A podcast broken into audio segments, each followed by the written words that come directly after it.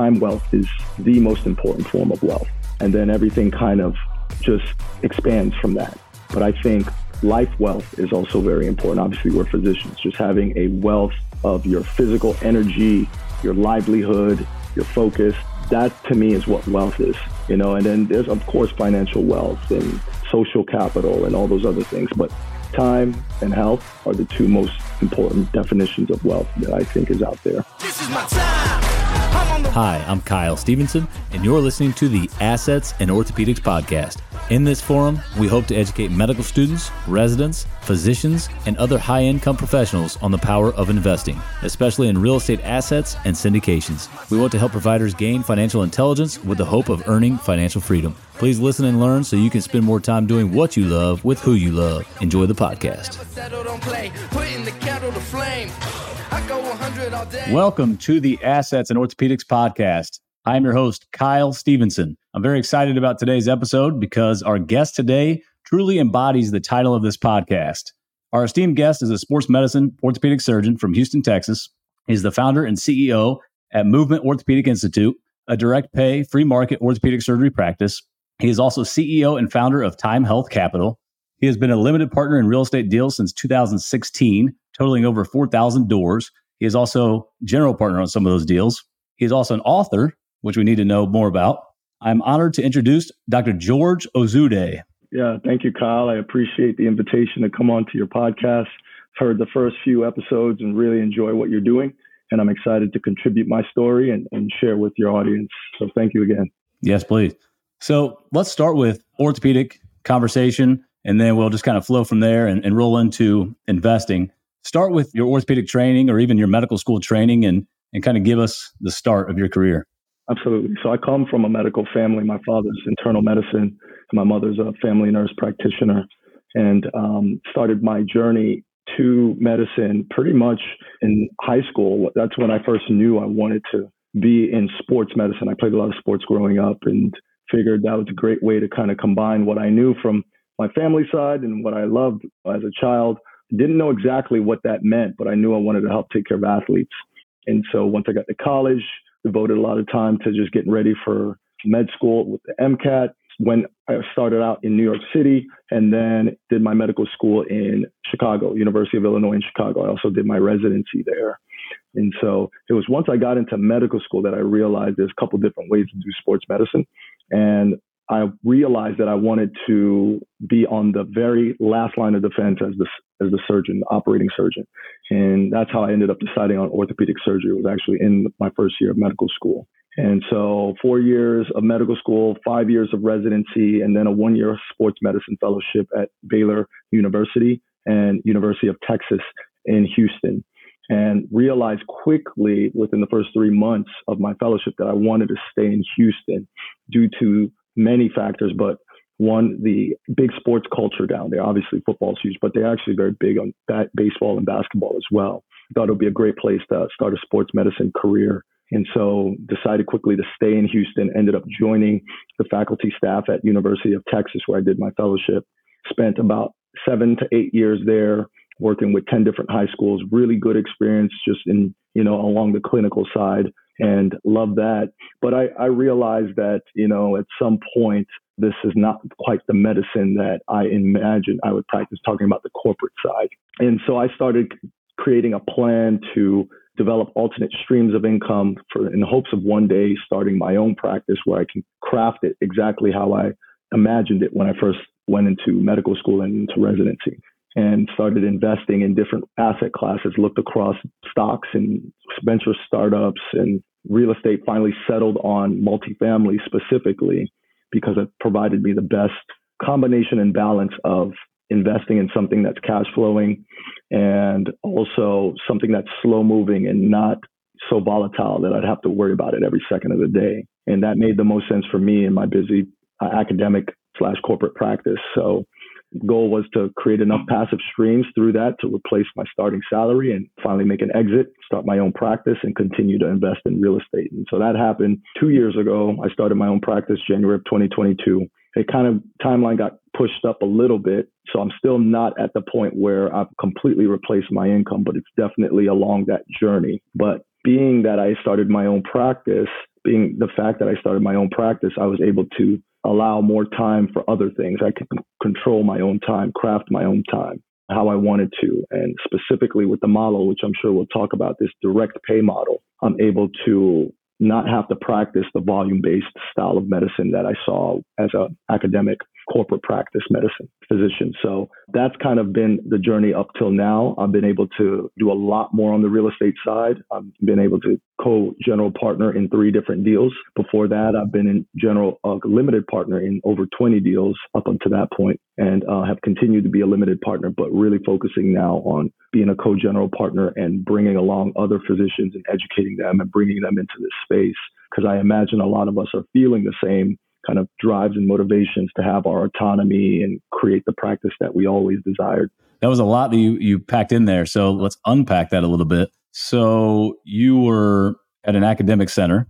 Yep. You were employed, I would imagine. And the reason I'm bringing this up, we have a lot of young physicians that listen to this podcast. So I just want them to put themselves in, in your shoes. You were employed for, for some time, seven years or so. Yep. What was your mindset on, on leaving that you're saying that medicine has become a little too corporate, or maybe insurance companies have too much power in our decision making. So, what was your mindset on you know those seven years, the transformation to start your own? I think we get shielded from a lot of that as trainees, residents, medical students, the business and corporate side of things. And then once you get out in practice, you start kind of realizing the frictions. You know, you want a test that you know is indicated, you want a surgery that you know is indicated, or you want to order a medication and there's all this other middleman and red tape that kind of prevent you from doing what you know is right. And so you really start to realize that once you're out in, in actual practice and you see the impact it has not only on your patients, which is the most important, but actually has an impact on you as a provider. It has an impact on your staff because they're working tirelessly to try to mitigate some of these denials and they're trying to get on peer to peers and prior auths and they're so everyone's kind of getting stressed out. And I started to wonder, like, why does it have to be like this? Is not what they taught us. And then I kind of started putting two and two together. You kind of see where the money's coming from. And therefore, you understand kind of why it is the way it is. So that was my realization over, say, the first two to three years of starting after training. You know, that transformation of, wait a minute, now I realize what is actually out here. What do I have to do to kind of mitigate all of that? And what steps do I need to take to try to regain autonomy? And so that's kind of what my experience had been. And it still was a good experience in many ways. I appreciate the fact that I had a well structured practice to walk into right out of training, meaning there was all the marketing there, there was all the referral sources there. So I didn't have to figure that part out. So there was some positives, don't get me wrong. For the most part, you could treat patients. You didn't have to worry about their insurance company necessarily. Right. I didn't have to worry about just getting volume just to make sure I meet overhead and pay myself. You know, I was getting a salary, and this is important as you get out of pra- uh, training because you have many of us have student loans to deal with, right? So, you know, it was good to kind of learn about how I wanted to practice without anyone looking over my shoulder, without worrying about some of these other non clinical things. But I realized it wasn't enough. At some point, I, I realized that I had to understand every aspect of what I do, including the business, the finance, the economics. To me, that actually has great impact on the type of care and, and how I, can provide the care that I want to. So it took those first four years to to see it all connected, and you know I was really excited once that happened. That light bulb went off to embark on this journey to create that that actual lifestyle, that actual practice.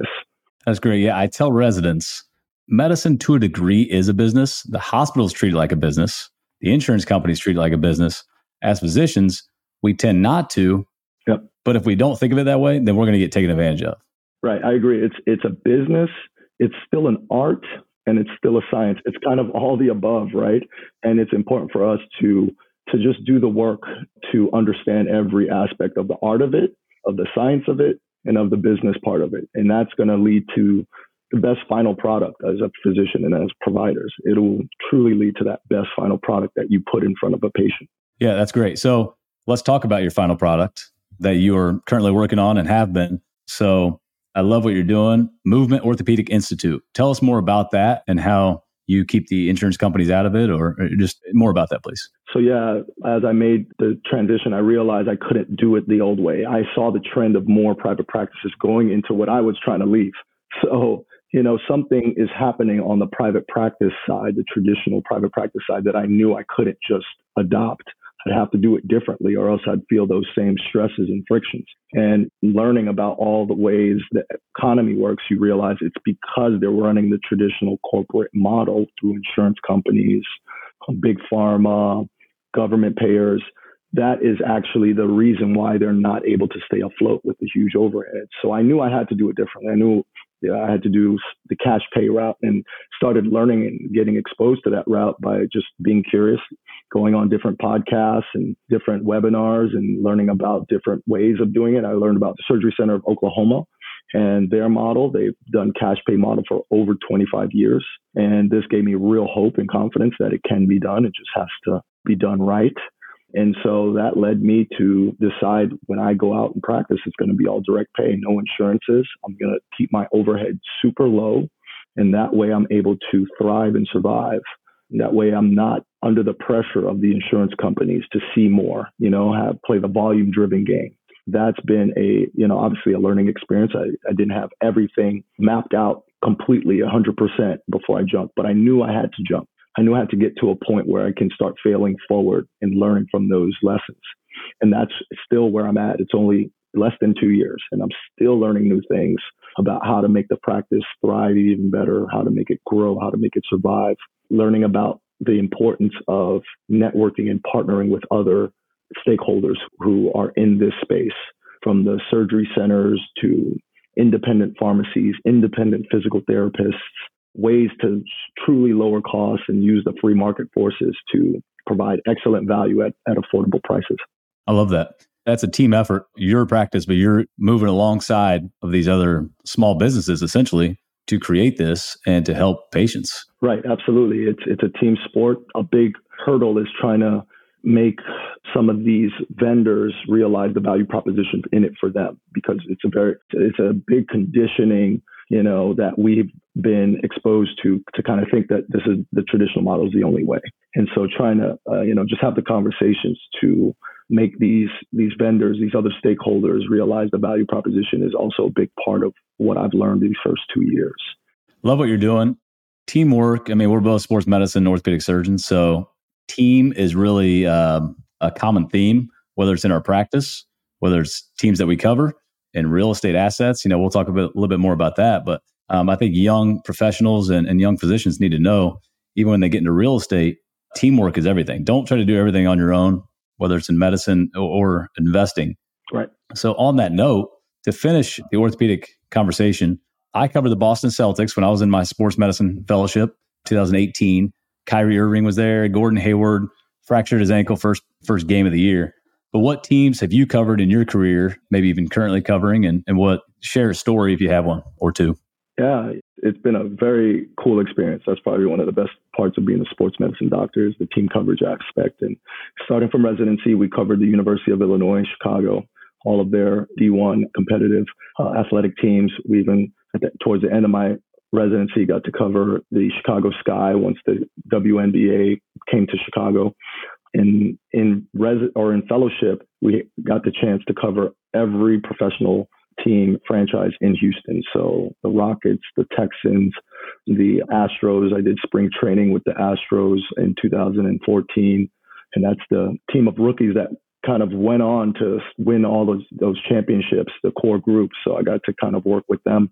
Covered University of Houston, which is a big Division One school, and I even had my own high school for the first time, a Catholic high school in the in the city.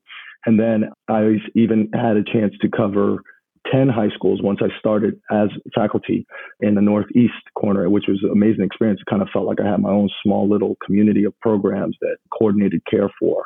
So absolutely, you know, growing up playing sports, that team aspect of orthopedics and medicine in general is one of the biggest attractions for me of doing what I do. It's it's getting everyone involved and working toward a common goal and everyone supporting and bringing their best A game and leveraging their best skills at the table.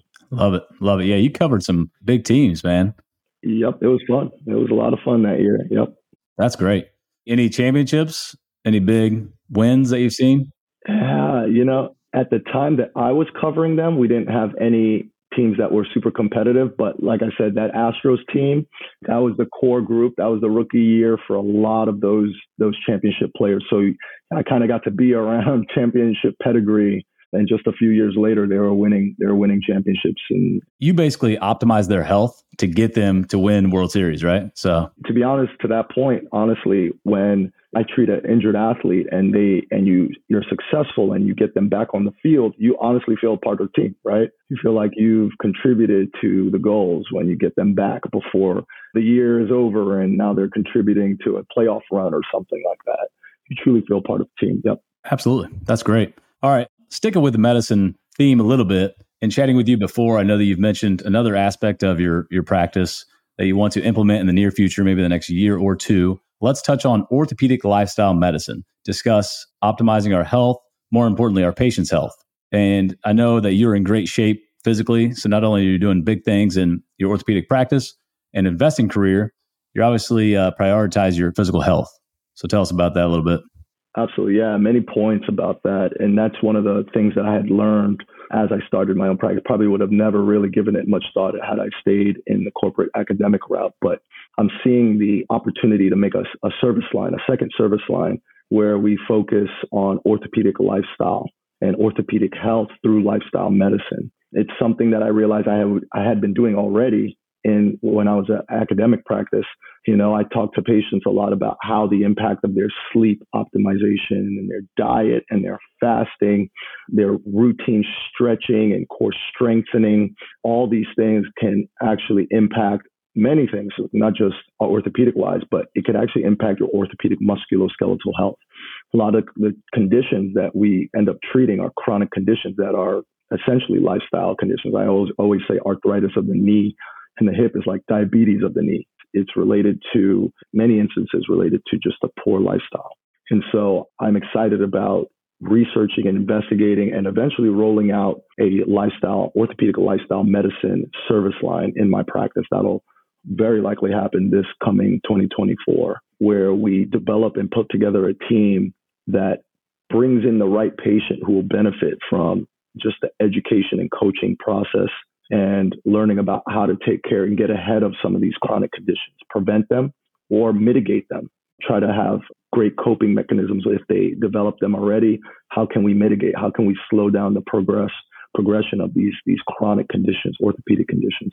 And in my research, I've learned about different marketing techniques that we'll be using. So consultants that'll really help put the message out there, the narrative out there, and attract the right people. And there's plenty of people out there. You just have to truly believe that there's an abundance of people that you can help. We know that already, but that want this type of help. And so I'm really excited to add this service line. I think it's a great complement. It's not something that we can do through insurance because it's very time and bandwidth intensive to compel and get somebody to buy into this type of lifestyle. And so I'm really excited at how it will complement the direct pay, direct contracting, cash pay side of my orthopedic surgery practice. Yeah. So to that point, diet and exercise are, are still the mainstay treatments of a healthy lifestyle. And I think the big thing for us as medical professionals, we need to do a better job for our patients. Exactly what you're doing. And I think our profession struggles on the ideal diet for patients. I know that in the medical school curriculum, nutrition is a very small part of it. I know from my medical school, we got two weeks training of nutrition. So, Same. yeah, patients come to doctors to talk about nutrition. We're not really the experts. It's very true. It, it seems like we're just not prepared for that conversation. Or even if we have that knowledge base, we just don't have the time in the corporate model because this is something you can't just relay in five minutes or in two minutes. It requires a, a lot more time investment, hand holding to some degree to really get that message across. So I agree. We didn't, we have not been properly trained in this side of, of clinical practice. So I'm going to show you something on my phone. I have a, I really like this guy with 10X Healthcare, Gary Brecka. Do you know that name at all? I don't know, him, but I started looking him up. I remember you mentioned him, and I just started looking him up recently, and I, I think uh, he's a smart guy. Smart guy. He's a he's a human biologist. He's not a physician, but uh, he started a new podcast recently called the Ultimate Human Podcast. His first guest was Dana White with UFC. but I like what he's doing. He's doing a lot more of this orthopedic lifestyle medicine in my mind. I thought you would appreciate this. It, it kind of ties the two together. So I'm just going to play this clip really quick. And then I was either going to go into chiropractic or into orthopedic medicine. I really liked the idea of orthopedics because again, an orthopedic surgeon was somebody that fixed people and you know, an internist was somebody that just managed disease. You know, they took a obese, hypertensive, diabetic patient and they just kind of managed their case throughout their lifetime. But I felt like an orthopedic was somebody that, you know, you came in and you had a broken leg and they, you know, fixed your broken leg and, and you were back to normal. I like the idea of fixing things and, and kind of returning function back to people. Yeah. So I thought that was important because it ties lifestyle medicine into orthopedics. You know, we as surgeons want patients to be the best versions of themselves. We want them to maximize their quality of life. So, what's your mindset?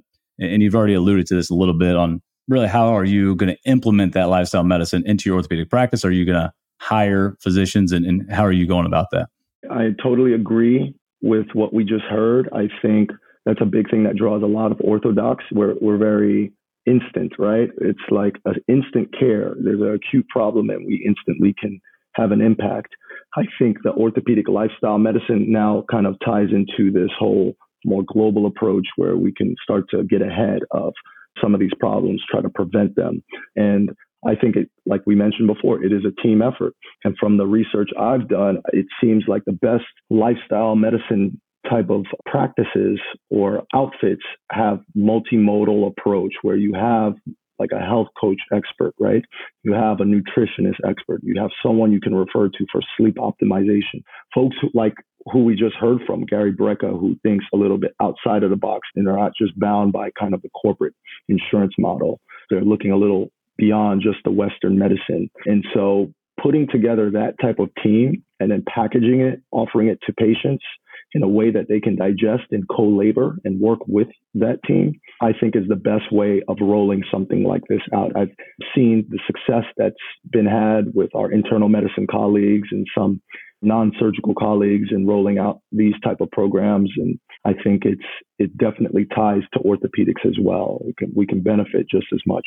Yeah, so ultimately in medicine we should get to the point of figuring out the root causes of illness, not just treating the symptoms, right? Right. And so, what resources or advice do you have to young physicians, young residents maybe that are in primary care or internal medicine, family medicine? What resources do you have or, or could you advise on that orthopedic lifestyle medicine? Yeah, I think just searching for this, in my opinion, you're not going to find as many orthodox specifically we're going to have to kind of lean more on internal medicine doctors, GI doctors. These are doctors who are, who are also dealing with chronic problems in their patient populations and kind of starting to get the ideas from them. But I think this is changing. I think the orthodox are starting to realize we need to be in this space too. I know you've felt passionate about this as well. And as that grows, there's going to be more and more content to access out there on what that looks like for an orthopedic practice. And so I think starting with lifestyle medicine leaders, uh, there's subject matter experts within just lifestyle medicine in general is a good place to start. Sometimes it's been called integrative medicine. I've even heard the term functional medicine, but I think there's some specific key differences. But I think if you start with lifestyle medicine, a search and, seeing the content that's out there, there's plenty of content on podcasts and YouTube channels for folks outside of orthopedics doing it. All right. Well, let's move on and talk about the most important aspect of what we're trying to accomplish in this podcast investing in assets that can ultimately create financial freedom. So I'm just coming off of the multifamily investing event with Rod Khleif a couple of weeks ago. I earned some uh, CFE instead of CME, continuing financial education. Tons of networking going on there.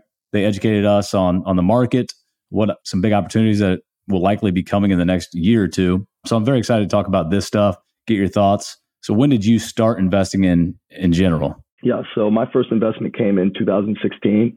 It wasn't really that intentional. It just felt felt like something that all surgeons do, and that was an investment into a surgery center that I also brought cases to, right? And so I didn't really think about it in the entrepreneurial context. I just thought about it to make common sense, you know. and everyone else, all my other colleagues were doing it. So that was my first investment. Then I kind of started going through that transformation about what are the other ways I can develop passive streams of income. I can't just trade time for money. So I started looking into um, real estate. Almost went down the single family route, but really realized multifamily was the way to go for scale. And in 2018, made my first multifamily syndication investment as an LP. And that was a about a 220 unit deal out in Dallas, in Carrollton, Dallas, Texas. And that just triggered the first of many investments after that. You know, I saw the returns that were starting to come in from in, and I was like, hey, I can do this over and over again, right? And so since then, I've invested into over 25 deals as an LP and three deals as a co-GP with a team of, of operators. Yeah, a little insight from the uh, the meeting, the event a couple of weeks ago. Houston and Dallas were like the top two cities for multifamily and, and people moving in. That's not stopping, stopping anytime soon. Nope. The dynamics are great. The population growth and the economic growth from big corporations and jobs moving in. It's uh, strong, strong uh, headwinds or uh, tailwinds, I should say. You're in a good spot. So you talked about why you like multifamily. Are you investing in any other asset classes such as self storage, mobile home parks, hospitality, et cetera? Tell us about that. So I am a, a diversified, and to me, what makes sense is what people will always need, no matter what. If we're in good times, bad times, I want to invest in things people always need. So for sure, obviously residential, but I'm also in agriculture. So I have a farmland syndication investment in medical office building. I think medical is something that people always need in some form or another. And I'm in energy as well. I think we are always going to require sources of energy, particular carbon sources of energy. And so I'm in a mineral rights investment and will very likely be investing into working interest oil and gas investments in the future. So I like those asset classes. Within the real estate and residential, I am opening my eyes to things like you mentioned, self storage, looking at businesses that are tied to real estate. We're looking at different types of residential, senior living, I think is a very, very trending type of asset class with the baby boomers retirement. We call it the silver tsunami. So all of these I'm, I'm interested in. And I think that's one of the great benefits of being an LP is you can kind of diversify your portfolio, leverage some really great operators after you vet them, of course, and have really good opportunities to make some good passive income and build wealth. Because I was going to mention, you live in Texas, great tax benefits to oil and gas. So absolutely, it only makes sense you're, you're investing in that. Yep. And that's one of the things that I've noticed physicians are very interested in since we're in a one of the worst tax positions out of anyone around. It's it's we're we're very highly taxed. You know, we're at the highest tax bracket, and so ways to mitigate earned income taxes is very popular. And so these working interest oil and gas investments are super high on the priority list for physicians and other high income earners. I would say we really can't stress that enough that the tax benefit to investing is so important. So real estate investing, oil and gas, you got to look up the tax benefits to that because as physicians, we pay some of the most tax rates out there. And, you know, big business owners, big investors, they don't really pay much in taxes. So we need to do a better job as physicians to to figure out ways to mitigate that. Yeah, it's the single highest expense in our life and anyone's life is their tax burden, right? Um, and so learning about that is key. And the tax code is a huge book with over 90% of ways of not paying taxes. You know, there's only a small percentage of that book that goes to how to how to pay your taxes. Most of it is how not to pay your taxes in a legal, ethical way. So, yep, yep, yeah, worthwhile. I recommend Tom Wheelwright's book called Tax Free Wealth. It's probably one of the most most impactful books I've ever read. I agree. I love that book. Yeah, Tom Wheelwright, he's a good follow. He's Robert Kiyosaki's personal CPA. So yeah, he's fantastic. And you know, really, again, that Rod Khleif event I just went to two weeks ago, it's so eye opening how many of these people are paying minimal taxes. Correct. Not just the big names. That's very true. So, what is your best advice to young physicians and other high income professionals regarding investing right now? Yeah, I would say the best things to do are to really lean into the idea of being curious because there's so much out there. And we really don't even get the opportunity to come up for air when we're training. But there's something I could do differently. I would somehow try to develop a habit of just learning things outside of my my medicine and my orthopedics, even at that younger age. So, really just adopting this curiosity mindset and find your best learning style. For me, it's actually hearing and seeing content. And that way I can just stay engaged. I can listen for hours. I can learn for hours. I can come back to it versus some people are more verbal. You know, they need to see it written down on, on paper. Some people need to physically do it to kind of understand it. Whatever that learning style is, identify that as soon as possible and lean into it and just start to develop that knowledge base. And then the second thing is just start networking, start meeting people and saving their contact information. You know, I think that's a great way to start because you can know all the information in the world, but if you don't have that team, if you don't have people you can trust, it's very hard to move and scale. Yep, I love that. So we're we're wrapping up here. The last four questions that I'll ask anybody that I interview on this podcast. We'll go through these four, just kind of a, a quick answer thing. So, number one, what book are you reading right now? So, I am reading E Myth, which is an amazing book that talks about how to be an entrepreneur working on your business as opposed to in your business. Again, one of the things I've learned about these last two years is that I can't just be a cog in the wheel. I can't just be a technician. I actually need to be a visionary and create the systems that are in place to actually have a business thrive. Otherwise, you're just still running on a on a rat race hamster wheel. So, E Myth, amazing book. I recommend. That's great. Okay. What advice do you give to your 25 year old self? I think I mentioned it before. Really start networking and growing that and keeping that invest or or um, list that just a list of contacts and being very engaging and putting myself out there to to meet people and learn new ways of thinking and doing things. I had that mindset earlier, I probably would have started investing even a little something in residency or as soon as I had gotten out of training, you know, I would have been more open to different asset classes, which at that time was an amazing run up. You know, I can only imagine what would have happened if I started my investment journey in 2014 versus 2018, right? Right. So just have that in your back pocket, just networks and, and, and knowledge sources. Yeah, you, you just said it a few minutes ago. Be curious. That's really the best thing you could say. I mean, I, I tell my kids that they're almost three and 15 months. Be curious. Kids are really good at that. But as we get older, for some reason, we kind of lose it. And to your point, we got to keep that going as a young resident. You know, there's no dumb questions. Just find these mentors, jump on and, and start uh, trying to figure out what they're doing. I'm actually curious. Question for you. I know this is your podcast, but you you work very closely with residents, and I'm curious if that's that mindset has changed at all. Because when we were probably residents, we were very siloed, right? You kind of just worried about medicine and orthopedics, but I almost get the sense that young trainees now are kind of branching out even at the the residency stage you know they're asking more questions and agreed. I think they are the ones that i work with for sure. I think medical students are still in that bright eyed like not certain you know what to do. I, I just need to learn all the medicine i can. But as residents they're definitely getting more more curious. They're picking my brain. I get texts all the time now. So i would say residents are becoming a little bit more aware.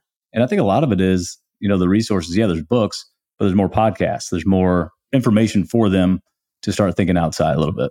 So, what is your definition of wealth? So, I uh, recently started learning about Chris Martenson's definitions of wealth. There's nine forms, and I love how he defines them because it makes so much sense. But to me, my definitions of wealth relate to that. And I won't go through all of them, but I'll go through some of the ones that are most important to me. I think time time wealth is the most important form of wealth. And then everything kind of just expands from that. But I think life wealth is also very important. Obviously, we're physicians, just having a wealth of your physical energy, your livelihood, your focus.